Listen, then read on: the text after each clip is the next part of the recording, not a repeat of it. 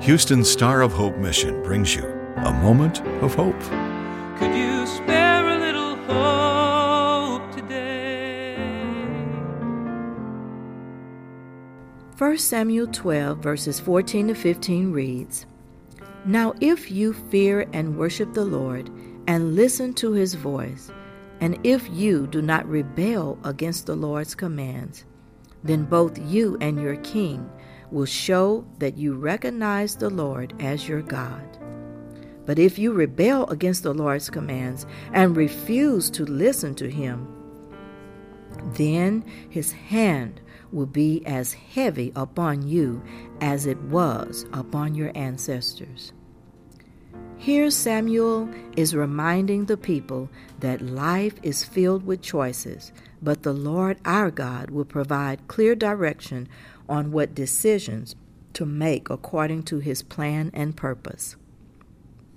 We become poor decision makers when we lose focus on God and what He wants us to do. What we can learn from this passage of Scripture is we should fear, worship, and listen to God. But in this world, many times, this is easier said than done because we can't see God physically, which makes us think He is not aware of what we are doing. So, this also creates a lack of the fear of God. We also fail to worship God in the right way when our eyes are too focused on earthly desires and pleasures. And when it comes to listening to the voice of God, we fail to recognize when He is speaking because we simply do not know His voice. He can be speaking loud and clear, but we don't recognize His voice.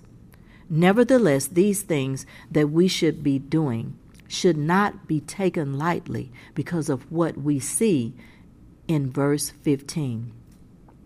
If we do not do these things, we will suffer the consequences. If we rebel against the Lord's commands and refuse to listen to Him, then His hand will be heavy upon us, as it was upon our ancestors. What happens when God's hand is heavy upon you?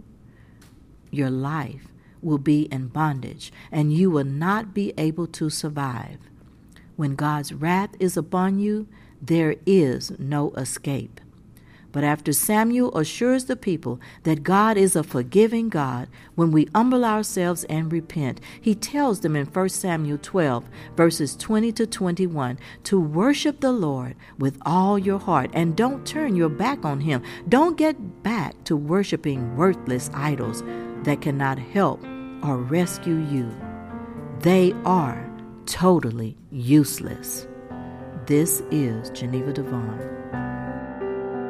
A Moment of Hope is produced and presented by the Star of Hope Mission, ending homelessness one life, one family at a time, by providing services to more than 1,000 homeless men, women, and children each day in Houston.